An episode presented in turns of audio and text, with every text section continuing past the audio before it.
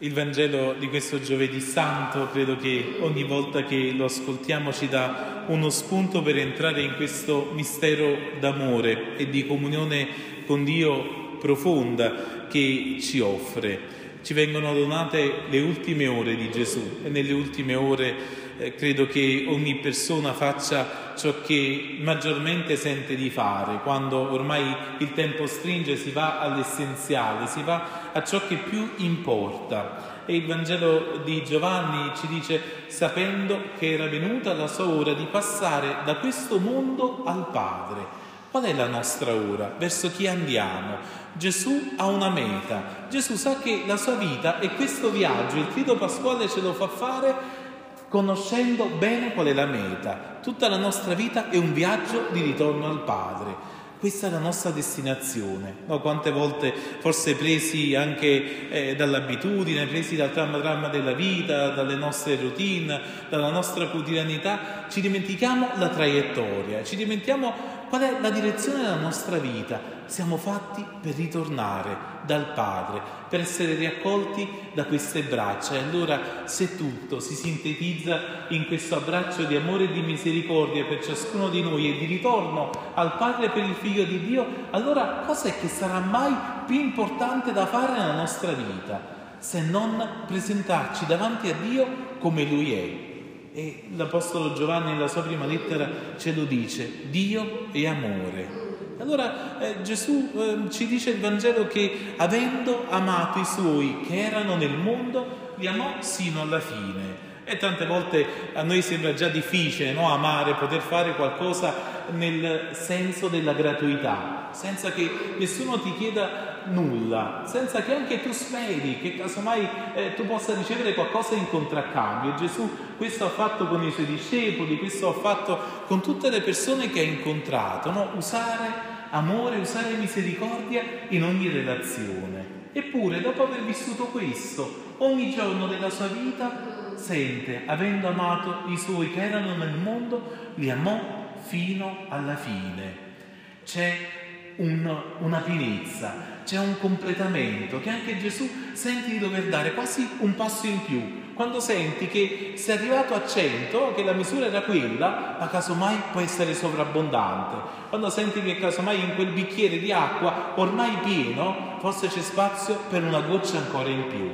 E Gesù ci vuole riempire di questa pienezza. Gesù ci vuole amare fino alla fine e che bello, se casomai questo amore può diventare la cifra, può diventare lo stile anche della nostra vita. Eh, ognuno di noi no, conosce il proprio matrimonio, conosce il proprio fidanzamento, le proprie amicizie, eh, pro- il proprio essere figlio, il proprio andare a scuola, il proprio lavoro, il proprio sacerdozio, il proprio servizio, eppure c'è un fino alla fine, eppure c'è una misura in più che io posso donare, c'è qualcosa che ancora non ho fatto e sapendo che la mia vita viene dal Padre e al Padre ritorna, posso vivere quello spreco, quell'offerta della mia vita che alla fine la realtà, la sintesi di tutta la mia esistenza. E allora Gesù cosa fa dopo la cena? Sapendo che c'è qualcuno che lo tradirà, sapendo che c'è Giuda, Gesù compie questo gesto. Perché quando tutti ti amano è sempre facile amare,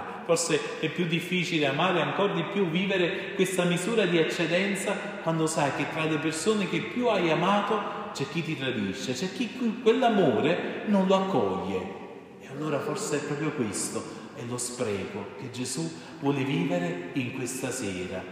E allora Gesù si alza da tavola, no? sembra, il Vangelo ci fa ascoltare a rallentatore tutti questi passaggi proprio per entrare in questa sala superiore dove Gesù decide di compiere la sua ultima cena, di celebrare la Pasqua, quella Pasqua che abbiamo ascoltato no? come questo rito perenne nella prima lettura, si alza da tavola, depone la veste e si cinge di un asciugamano e poi versa dell'acqua nel catino e comincia a lavare i piedi dei suoi discepoli. Nella Pasqua ebraica il più piccolo doveva lavare le mani a tutti i commensali, perché era importante no? per, anche per un po' per una legge buona no? di purità che chi sedeva a tavola si lavava le mani no? anche quante volte i piccoli hanno ascoltato una mamma che gli diceva vatti a lavare le mani e insomma adesso abbiamo tutti la mucchina o altre cose più veloci eventualmente ma era importante lavarsi le mani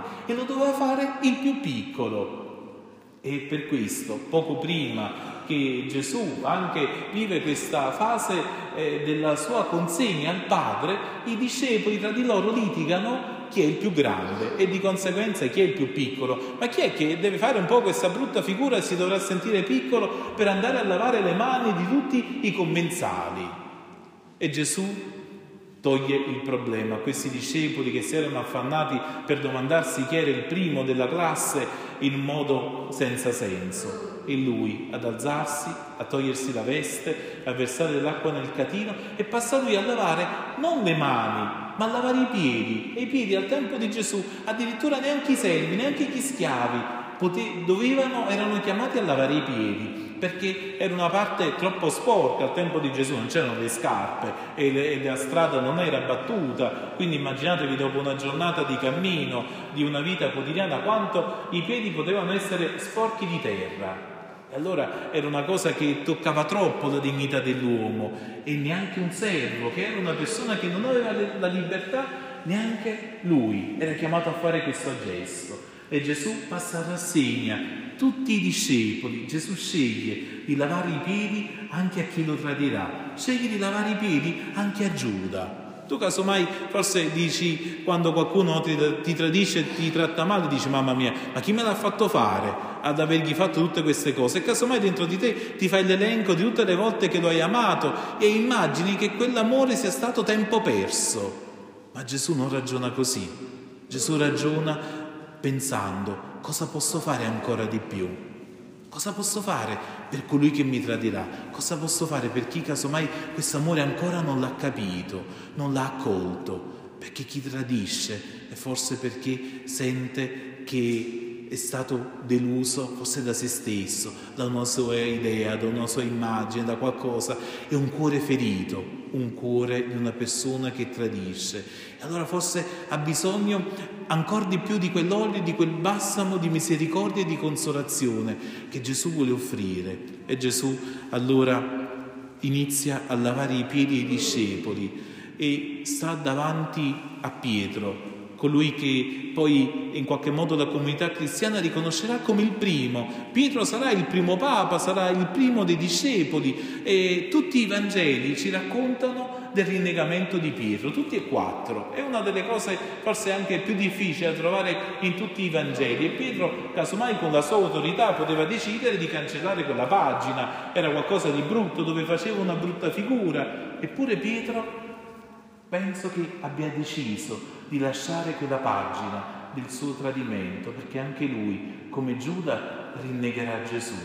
Giuda lo vende, Pietro avrà la consapevolezza di non conoscerlo. E allora credo che quando siamo davanti a questa immagine di Pietro che sta davanti a Gesù come colui che non si può lasciare lavare i piedi, gli sembra troppo, gli sembra veramente un eccesso non richiesto. Della serie quando qualcuno ti fa una gentilezza in più e, e, tu ti stai a chiedere ma questo cosa vuole, ma perché mi sta facendo questa cosa? Ma guarda, ma lascia stare. Invece no, Gesù gli dice quello che io faccio, tu ora non lo capisci, lo capirai dopo. Quando è che Pietro veramente capirà questo gesto? Non quando si sente il primo dei discepoli, non quando sente che Gesù non deve fare questo atto forse di umiltà, forse non conviene, no? Tante volte noi pensiamo così, non conviene, no? Che Gesù faccia questo gesto. Ci immaginiamo che forse questa sia la motivazione di Pietro e di tutti gli altri, ma in realtà la motivazione è un'altra. E credo che anche i dodici, non appena gli è stato chiesto no, anche di essere lavati i piedi, ti viene una cosa santa, che è lo scuorno, che è la vergogna.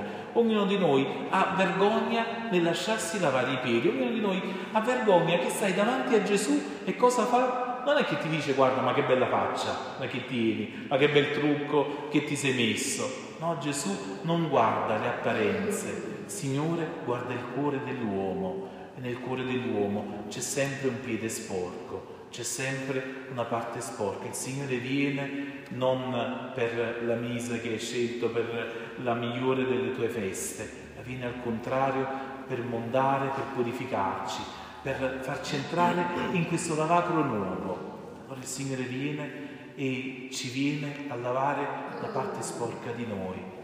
E allora Pietro non si sente, forse non si sente ancora sporco. Pietro in quel momento si sente ancora giusto, quasi a dire a Gesù Gesù, ma cosa hai da lavarmi i piedi? Non lavarmi, non ti preoccupare.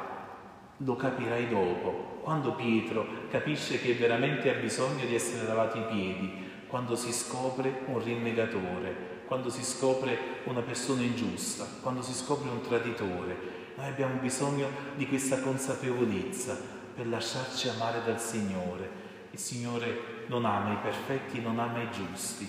Il Signore ama i peccatori, ama gli uomini dai piedi sporchi. E allora vogliamo chiedere questa grazia al Signore di lasciarci incontrare lì, non nella stanza più bella, quella più brutta, forse lì dove abbiamo messo a deposito tutte le cose vecchie, quella che casomai sistemiamo una volta l'anno quando ci ricordiamo, quella piena di polvere. È lì che il Signore vuole fare Pasqua con te in questi giorni. Allora il Signore ci dia la grazia di lasciarci amare così da Dio, ma anche di amarci così gli uni gli altri. Gesù dopo aver fatto questo gesto si riveste e siede per dire adesso ti ho fatto il gesto, adesso ti insegno questo che io ho fatto, lavatevi i piedi gli uni gli altri. E allora non è solo il Signore a lavarti i piedi, nel momento in cui tu hai i piedi lavati, allora sei tutto pulito e allora puoi essere strumento di amore e di misericordia per gli altri. Puoi essere tu a lavare i piedi agli altri e tuo marito ha bisogno che tu gli lavi i piedi, tua moglie la stessa cosa e così i tuoi figli, e così i tuoi amici, e così il tuo fidanzato, e così la tua fidanzata, e così i tuoi figli. Il mondo ha bisogno di gente che si cinge la veste e sta con un catino in mano, che i cristiani possano essere questi uomini che lavano i peccati perché sono stati lavati e allora condividere un mistero di amore e di misericordia che non è nostro, ma che ci è stato dato da Dio. E allora la comunità dei cristiani non è la chiesa dei perfetti, ma è la chiesa dove vige l'amore reciproco, dove c'è, questo, dove c'è questa reciprocità, dove gli uni gli altri è il mistero di quell'amore. Allora come Chiesa potremo ancora testimoniare la bellezza dell'amore, la bellezza del sacerdozio e l'Eucarestia. Sarà il ringraziamento di coloro che ormai purificati possono dire grazie a Dio per le opere che hanno visto in loro, in mezzo a loro e nel cuore degli altri.